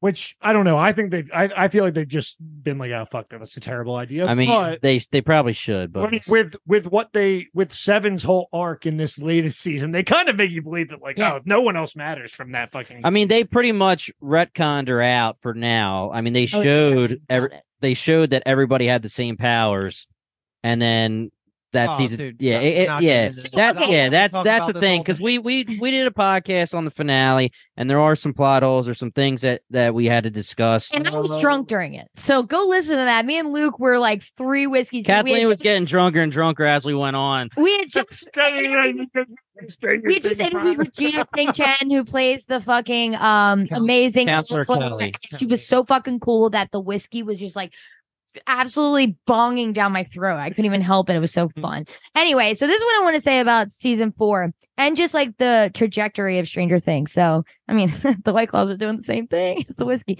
So, season one was obviously like Mike, Eleven, like Dustin was, you know, that that was the hype. Yeah. By this season, I'm like, he's got Max, weird teeth. It's kind Robin, of yeah, Max, Robin, Steve, and yeah. It's like they take these secondary characters and make them the hype of the show. Like I think Luke mentioned it on on me, Tyler, and Luke's last episode. Eddie playing the guitar. Yeah. One of us mentioned it. Is one of the greater moments of television, Icon. Right? Was, of twenty twenty-two. That was, that was ballsy. Yeah. yeah. The thing that that um you could have just played the speakers loud, but the thing that they the thing that they leave out in the finale is what's going to happen to the basketball team next season. Yeah. I need someone who was going to be worrying about that. I mean, look, we all know that the kid, the kid, one of the the main character kid, just got lucky with that final shot. He's not the star. Lucas. Caleb. Oh yeah, yeah. Lucas, Caleb McLaughlin's his name in real life. Lucas is not going to be the star, but he's going to be thrust into that role. This is the intrigue that we're all looking forward to in the next, so, so my, season. My one piece I'll say on the Stranger Things, I had a note here to say, bring it up if nobody puts Stranger Things in here, because yeah. This is right under my honorable mentions. Right under the honorable. Right on. So I don't know how many honorable mentions we're allowed to have. I had three. Okay. I, okay. I had I had multiple. I have a so Stranger gonna, like we're just gonna we'll rattle that. Off shows at the end of the plot. Yeah. So, anybody that's made it through this whole thing. So here they deserve to be two parts. They deserve episode. Recommendations. Yeah, so here's the last thing. I don't need to add anything else. Kathleen, Tyler, Luke, you nailed it for talking about the season, but what I do want to add is, as the Binge Town member that works with the social media, TikTok, YouTube Shorts, all that kind of stuff, there is not another show out there right now that's more popular and has stayed as popular for vir- virility, vi- viral kind of posts, viral content, things that people want to see. No matter what you post, if it's Stranger Things, it'll pop off mm-hmm. because people are just obsessed with Stranger Things and they've stayed that way. There are, and this is getting into like, you know, social media talk, but there are accounts that started posting shit in June when it came out, and because it was so popular, they just got like hundreds of thousands of followers, and yeah. They just did it at the right time, and it, it's really not dropping off. There's not really like, it's more so social media wise than Game of Thrones. I'm not saying like talk wise, but like a lot of I mean, so, it, I don't know if there's a bigger most, show out the there. Most watched show on Netflix. Not anymore. Not anymore. Um, Wednesday. Yeah, Wednesday. Which is ridiculous. Wednesday. I didn't know that was going to happen, but yeah. Yeah, I mean, that that makes me think that they just got, it's like the C B S metrics where they just got like a bunch of old people watching yeah. Netflix. But we'll, we'll talk, we can talk about those metrics later. But but but it is funny, like, and they've also gotten in Stranger Things, they've, as the kids have grown, I feel like the Duffer Brothers have also like elevated in the terms of like the creepiness of their content too, because like, dude, I'm telling you, in the end of the first episode of this new season, when the girl gets crumpled up, I oh, was yeah. like, that's yeah. like one of the creepier things I fucking ever. What's her name? I like. Uh, um, is that Chrissy? Wake up! Yeah, Chrissy. Well, no, it's Chrissy. It's Chrissy. Yeah. I mean, you've set you've set an interesting stage here, because it's broken that everybody's one through five through four or five through two rather are is, done is done, and we've got the number one. So I'm going to throw the the quick little, you know, the wrench in for you for for you bros and well, me and Luke have the same number one. Well, look, me too. At the oh. end of when you say you're number one, you we each have to pick another person here, so everybody can be picked once, mm-hmm. and you have to make them watch a show that's on your top five that they haven't seen.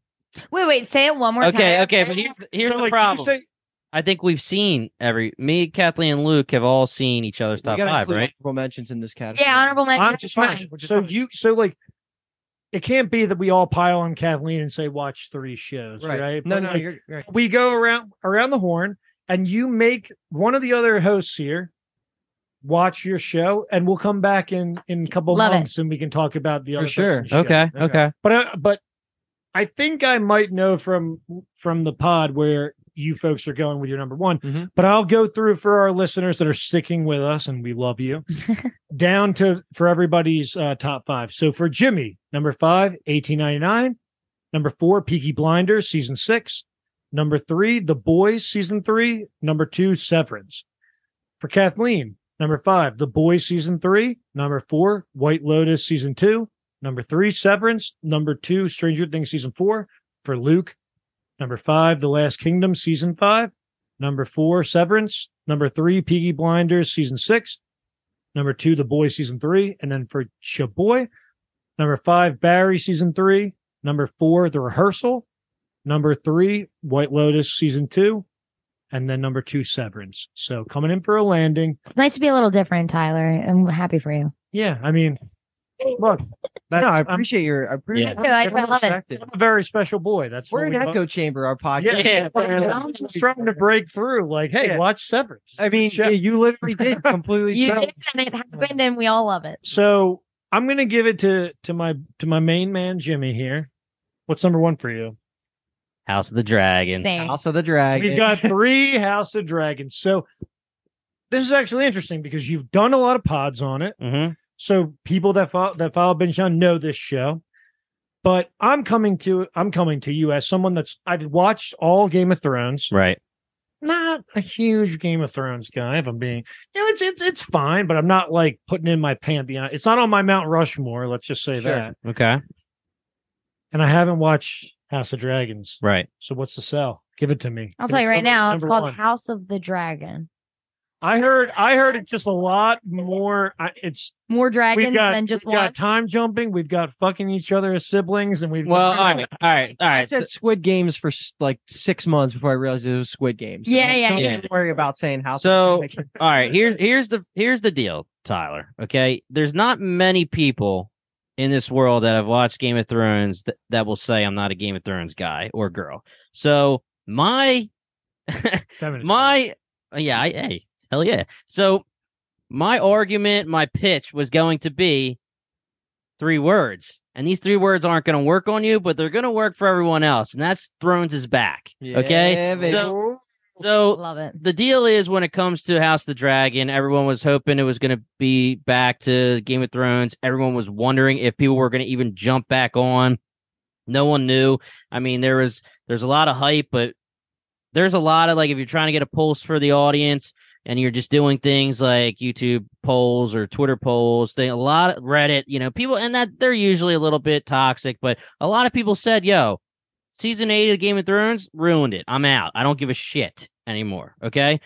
Well, Game of Thrones or House of the Dragon came back and it blew everything out of the water in ways where um, I want to say something that might be a hot take when it comes to Kathleen and Timani, where I think that saying that White Lotus is a water cooler show compared to House of Dragon is, is like different tiers. Yeah, it's like redonkulously different tiers, like times a million. Okay, agreed. Oh, totally agreed with that. They're totally different genres, but in a way where people like to talk about like fucked up stuff, mm-hmm. whereas House of the Dragon is. is Game I Thrones. agree that White Lotus you is, is up. You yeah, like to talk about it. I agree that White Lotus is. is being talked about. It's very popular, and and it's definitely a water cooler show. But, but House of the Dragon, like Euphoria, like how, yes. yeah, yes, yeah. But we're talking House of the Dragon. I, I'm not going to look on my computer for for the numbers, but billions and billions, like records for for H B O for any television show being watched.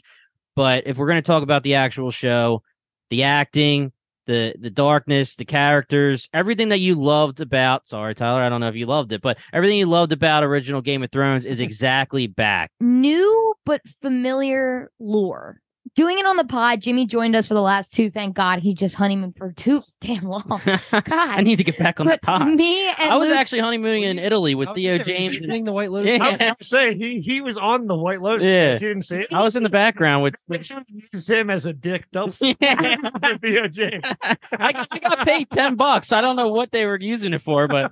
Me, Luke, and Kyle potted about it. Kyle was our lore master. He is a super book fan and told us every little detail that you didn't, maybe wouldn't get from the episode. It made it that much sweeter, that much better to have talked about every detail. I just, it just, the more you dive into it, the better it got, which is the opposite of some shows we cover, right? the more you deep dive into it, you're like, oh, it doesn't really, I don't know about that. House of the Dragon fucking fucked. One like episode so, after episode. One of the only so shows good. That made we just did an eye roll. That I was like, it was like an orgasmic eye roll. Oh my God, the House of Dragon. They premiered on Sunday. It was the only thing that made Mondays great for like a whole stretch yep. of eight weeks. It was fucking amazing. Like, we had such a good time. And I've said this seven million times on the podcast. I am the biggest hater of season eight of Game of Thrones. Like, I, I know. Like, I don't know anybody that hates it more than I do. Yeah. And this was the biggest uphill battle ever. And, you know, first couple episodes, I was a little like hesitant to like say stamp of approval, but by like three or four, we were just, I was so in, so fun that I, I just like was so willing to write off all the fucking negative feelings I had in the past. Season eight or season eight, season one of House of the Dragon is like on the trajectory where didn't have to worry about world building, but it's it's going to the to the like already like the prime seasons of Game of Thrones, where I'm just everything that's happening. Where, Matt, Matt where is this is again amazing. Coming as someone that didn't get yeah. to see it? Like, I know that it's following the Targaryens. Where how much before Game of Thrones? one hundred seventy years is the first before Dany is is shown on. So we're screen, we're right? time we're, we're time jumping born. A lot, right? And the first, well, we we're not getting back to the Thrones timeline, no. but we're jumping like ten years at a time. Here it jumps like twenty-five or twenty-seven years within the first season. But now it's supposed to be a slowdown for the next two se- two to three seasons. Because we got good viewership. And so, well, no, no, be, we're done with all the, the the family world building, and we're basically at the age of the actors where they're not going to. Sh- I'm sure you've heard they shifted main character actors. We're done with that. Yeah. We're at the we're at the stage where the actors are their age that it's gonna play out the next three seasons and like this is and then that'll be it. And it's supposed it's to be no it's yeah. no coincidence that Game of Thrones started falling apart when they didn't have George R. R. Martin anymore and they didn't have the source material mm-hmm. and they started not listening to George R. R. Martin. Yeah. Uh what do we call him? D and D. D and D.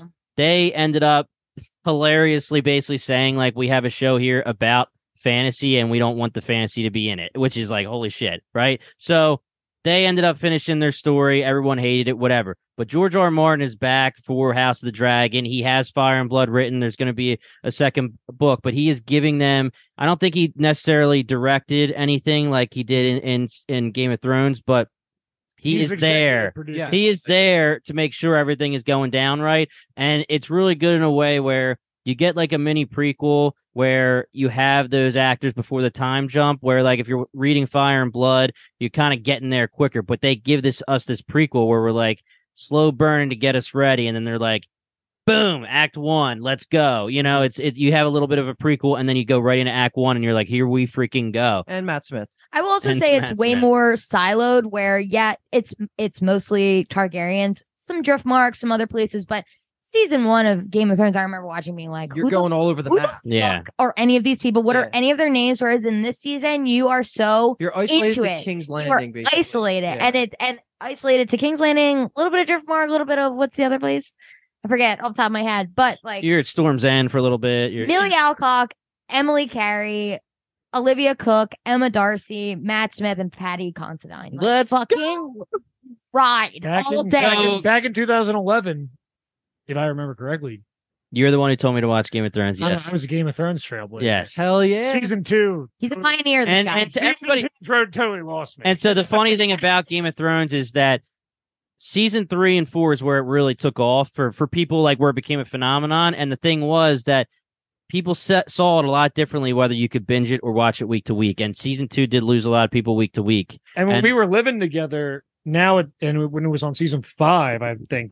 Is when I started like just plowing through it and going yeah. back through it. And Jim was like, Jim was my shepherd up that hill. Either way, we all know, like we've talked about Kathleen and Jimmy so much. Like this show was the highlight of the year in Love terms it. Of T V for me. Love and it. I will watch, you know, I just well, you, count the days until if it's the water cooler talk, then the Binge Town T V pod has got to be at the center of that water cooler. Damn right. one hundred percent. And the last th- the last thing that I'll say, Tyler, and again, this isn't really good for you as a pitch because you're not a huge Thrones fan, but anyone listening who is a Thrones fan, it's so good that it makes you even more sad that it ends ended bad yeah. with the original Thrones. Yeah. Like you actually have this weird feeling while watching House of the Dragon going like, oh my God, you know, I can't believe it. Yeah, well, not, yeah. Yeah. That. But yeah, exactly. I mean, There's rumors they're trying to retcon some stuff, but we'll see how that goes. Jon Snow show. Well, yeah, there's some stuff. There's some rumors. We'll see. They get. They're trying to fix it. I'm shocked that Kit Harington's career hasn't really taken off. Well, he was in the Eternals, in and it's Marvel. A, yeah. yeah, I mean, the Eternals was one of the lower ranked. Kit Harington was in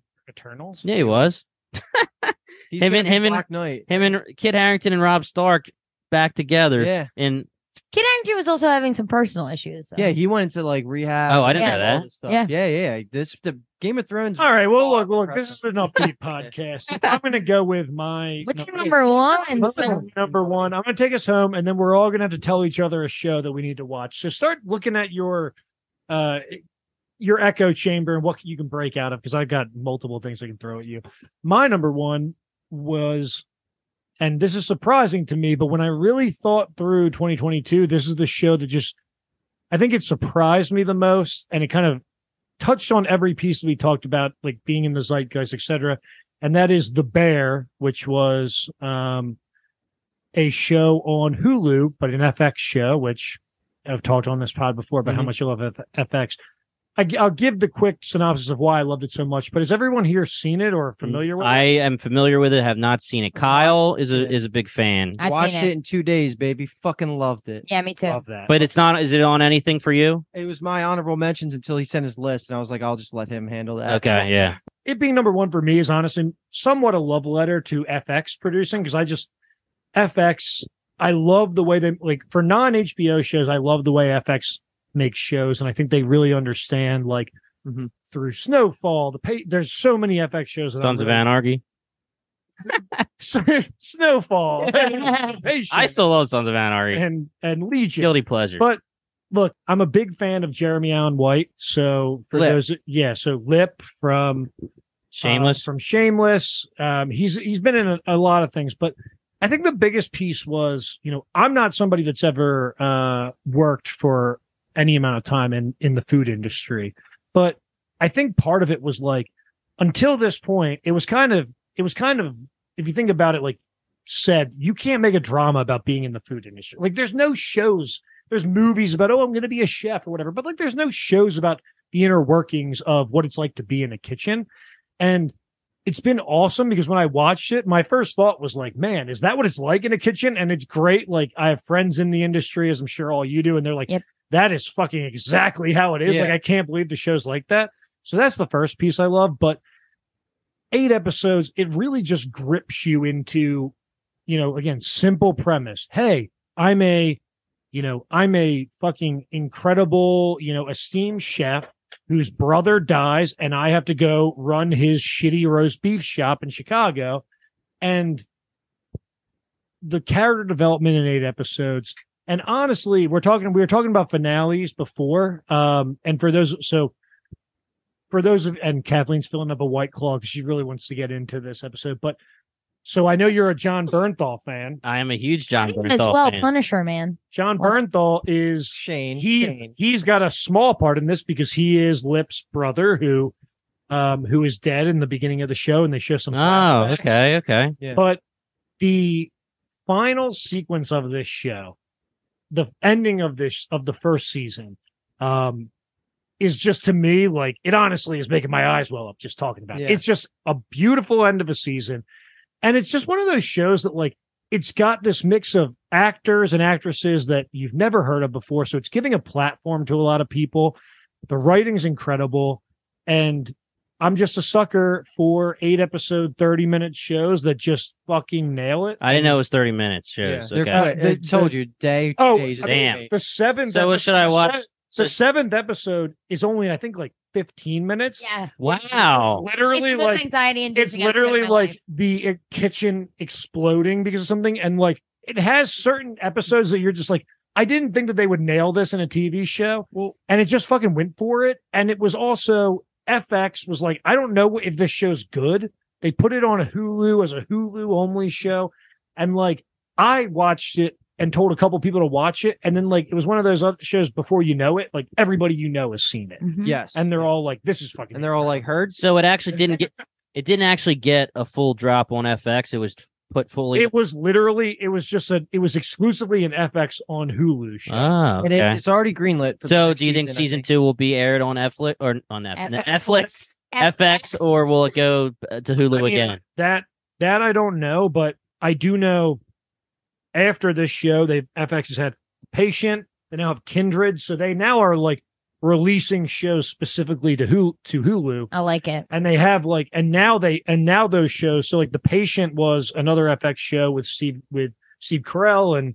Yeah. Um, a lot of famous actors. Was this a drop all at once? And so The Bear was just like, here it is. Yeah. And everybody watched it instantly and was like, holy shit. Like, I don't know the metrics off the top of my head, but Hulu is obviously like the little brother to yeah. the Netflix. And it was like, it like Hulu's investor meetings were literally just, here's a PowerPoint of The Bear viewing. Yeah. So I have so many things I want yes, to say. Yeah, yeah. I say a couple things. Well, well, maybe it should be on your top five if you wanted to fucking talk about. I, I trust you to do it, Justin. You just killed it right there. Because if you, anybody listening hasn't heard The Bear, which I'm sure doesn't cross over into our audience that much, right? It's this is one of those genre transcending type of shows that you should watch regardless. Because this is so the polar opposite of my alley in terms of shows, and I was obsessed. Like to this day, Kyle. Anytime, uh, like I, Kyle. Venmo, like I Venmo request Kyle or he whatever, he always responds heard or yes Jeff. Yeah, like, it's yeah. just so good. Like it's just it, it's it's already like an inside joke. Jeremy Allen White is one of the most underrated actors ever. Like yep. he's the reason I watch Shameless. You watch he, all of Shameless? Uh, well, he makes me want to like grow long hair. Yeah, no. He, so well, the one thing picture of Tyler after this. The one thing you said, though, and I could be wrong about this, but I, I think this was like one of those Twitter facts, right? Where episode seven you said was like the shorter one. I'm pretty sure that was true. That was filmed like Haunting of Hill House.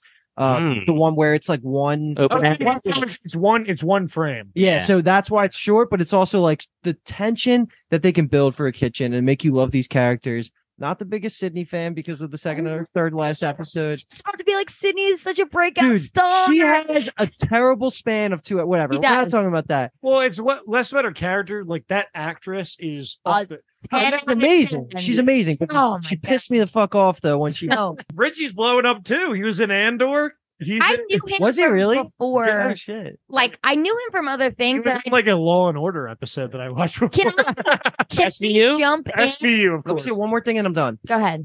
Jeremy Allen White said that as soon as like this show gained steam, he said, like I, I don't know, like how soon after The Bear dropped, he said the next day I walked into my office or whatever, and I had twelve different scripts on my on my desk. Like people, this is what's gonna. It's crazy that Shameless didn't put him more on the map. This is what's going to put him on the map. He could literally trend, like turn into a movie star. Because yeah, I mean, it's it's the mixture of nailing the dynamic of working in a restaurant, which a lot of America and the world has done before. Relatable. But also, it deals with mental health. It deals with depression. Yep. It deals with... um, it, it's it's just like a triumph of a show. And like...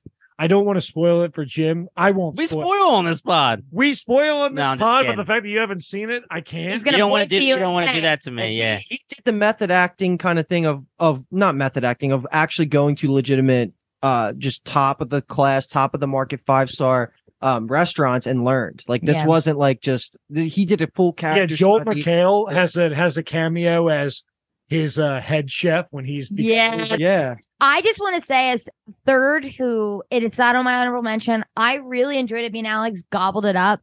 Uh, it, no, it no, gives no. me anxiety like The Rehearsal did. Whereas I suffered through the show in a way where I could recognize, wow, I, I would never not finish the show. I really enjoy the show in a way where I am fucking freaking out for eight episodes. That's almost- it, the, look, think about this, Jimmy. Money problems. Fucking th- like e- every anxiety you ever think of is happening yeah, during the yeah. show. But every time I walk past Alex behind Chef Corner, yep. things like that, you know, I you Heard take things from it, hurt. and uh, yeah, Jeff, hilarious. You take things from it, and then, but I would never put it on my top just Look, because you know, I was you, like, if you've got anxiety, you're gonna like the show, but you're gonna watch it quick, and it's gonna be over. And if you got depression, then that, you're gonna watch it, you're just gonna love it. That's yeah, what I watch it three times. It yeah. works because it's so quick. It works because it's yeah. less than four hours of television, and you can watch it in an afternoon if you wanted to. This fantastic. Could not work as an hour drama. I would absolutely quit. It, yeah. It's just like for me and my anxiety, which is above my head. Mm-hmm. I can't. I can't. But I loved it. I, I did. I love it. It's such a weird show for me because as I was going through my twenty twenty-two watch, I saw The Bear. I didn't even highlight it. It was not oh. even highlighted. I went through my. Oh, it was highlighted right away for me. Interesting. Well, look, I'm gonna we're gonna we're gonna come in for a landing. What are we, like the hour and a half mark here? Yep. We're having so, such yeah. a yeah. we are honorable mentions. Then your then your wrench. Well, get out of here. Is that the wrench? Wrench right now. Okay, so I'm gonna start because it's I'm the host. And Jim, I'm gonna you're gonna watch The Bear. Okay, that's easy. You just got you guys just nailed it. Yeah, that was a pitch town right there. Tomorrow. So do I? So let, all right, Tyler. We've got we. I'm giving you months to watch. T-Money, T-Money. We're talking inside jokes here. Okay, you want me to watch The Bear? You want me to watch I Think You Should Leave? You tell me right now. I Think You Should Leave isn't even on his five. But yeah, okay. But because it's not. He said if it, it was twenty twenty-two, it would have been his number one. He wouldn't let me have Yellow Jacket, so he cannot have I Think You Should Leave. Why? What was Yellow Jacket? December or something? December. I, yeah. I can, in good conscience, for this for this show, make you watch that because it didn't come out in twenty twenty-two. Okay, but I'll watch it anyway. I promise you. twenty-three a year from now, you better believe I'm going to make you watch it. All that. Right, I will gladly watch The Bear. All right, so Jim, now it's your turn. So you can pick either me, Luke, or Kevin. All right, what do you make? T-Money, I'm coming right back at you. Oh, you okay, so I want to do this. Um, I, I, I, Kathleen's seen all my shows. Wait, no, your honorable mentions. Okay. Um, honorable mention. I haven't seen all your shows, by the way. That's yeah. a lot of work you're making me put in it. Okay, so, yeah, We're Last Kingdom. Like six months from now. All right, so here's the deal, T-Money. There's two options, okay? I mean, listen, there's, there's, a, move the there's a lot of options here, man. You got Peaky Blinders, we got eighteen ninety-nine, we got Last Kingdom, but I know I want you to do Peaky Blinders first. All right, so I got to watch. So I gave you, you know, three and a half hours of television. You gave me two weeks of television. It seems about fair, but I. Peaky Blinders is on my list, and I got to get into it. So that's fair. Luke, you got to throw something at Kathleen. My only option is The Last Kingdom, right? No, you could do your you honorable mention honorable if you mentions. Want. You've seen all my honorable mentions. Okay, like, hit it with The Last Kingdom. Wait, that's that's the only one you haven't seen, though, right? Correct. Yeah, um, I I think you'll like The Last Kingdom. You will need to power through season one, like to to get the vibe, to okay. to actually get attached to the main character. But I think you'll. So be by Q three, it. I have to be done. Um. Last Kingdom. That's when fine. We're sitting here July first, you better be caught up. My gosh. July first? Okay, I got it. I want to... All right, yeah. I was going to say... Last but not least, Jimmy. All right, here are my two honorable mentions, because I just want to talk about it. I've got What We Do in the Shadows, came out with a season this this year that... Did you watch, Ty? I'm not caught up with it, but I do enjoy the show. So, another F X show. What We Do in the Shadows, an F X show, a quick show, twenty minutes. On many high websites... Oh, high publications, top five and ten of twenty twenty-two. What it is, for anyone who doesn't know, What We Do in the Shadows is, it's a comedy, obviously, twenty minutes. It is about vampires who live in secret in Staten Island, and it is fucking ridiculous. It's with and our it boy, builds... The Magicians.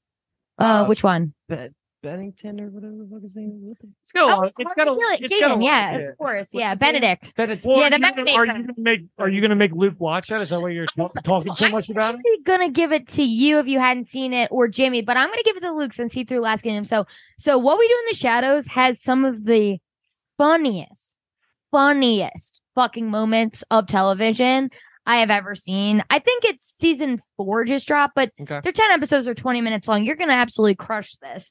Um, and my other honorable mention, which I would never choose for anybody, is This Is Us. It was the final season. It's never been talked about on the pod. It made me cry every episode. It was so well done. This the is, actors...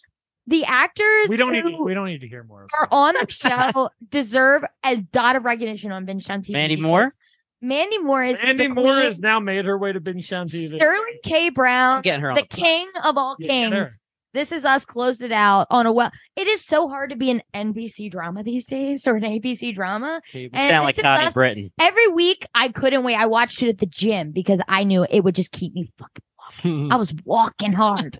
There you go. So I just want to say that What We Do in the Shadows. I'll be watching The Last Kingdom. Jimmy will be watching. Now, for anybody that's... The Bear. And I'll be watching Peaky Blinders. I can't believe I have to watch a billion episodes of The Last Kingdom. So look, I think if like anybody's still with us, why don't we rattle off the shows that were on our list that didn't make it quickly? We don't need to give them... We, I'll start off. We don't need to give them any, but it's just put them on your list yep. if you've seen all of these shows we talked about. So on my list that I didn't mention, Better Call Saul, Andor, Atlanta, Reservation Dogs, Euphoria, Dahmer, and The Showcase. and the, uh, the showcase, the staircase. But I'll take the showcase, sure. the showcase showdown as well.